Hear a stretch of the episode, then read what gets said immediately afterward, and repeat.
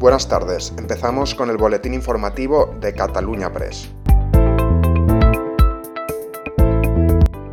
España no se esconde. Estas han sido las palabras del ministro de Asuntos Exteriores, Unión Europea y Cooperación, José Manuel Albares, ante la crisis que enfrenta Rusia y Ucrania, al tiempo que ha insistido en que sigue habiendo margen para el diálogo. Así lo ha afirmado en un desayuno informativo organizado por Europa Press, donde ha zanjado las críticas de Podemos sobre la postura de España con Ucrania.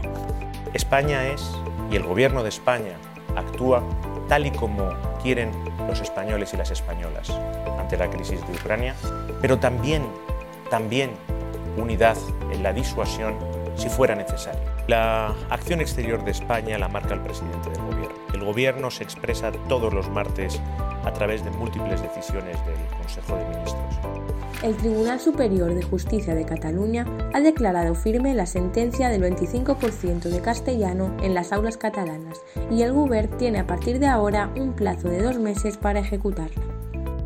En la cartelera de este viernes 21 de enero llega a la gran pantalla El Callejón de las Almas Perdidas, el thriller del oscarizado Guillermo del Toro, con un reparto plagado de estrellas.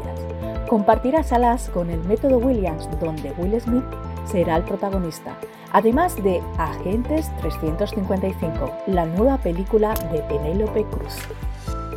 El conseller de Salud de la Generalitat, Josep Maria Argimon, ha explicado este viernes que el departamento prevé un cambio en la gestión de la pandemia a partir de primavera.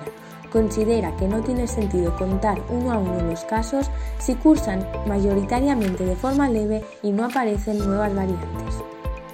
Y esto es todo por hoy, seguiremos informando.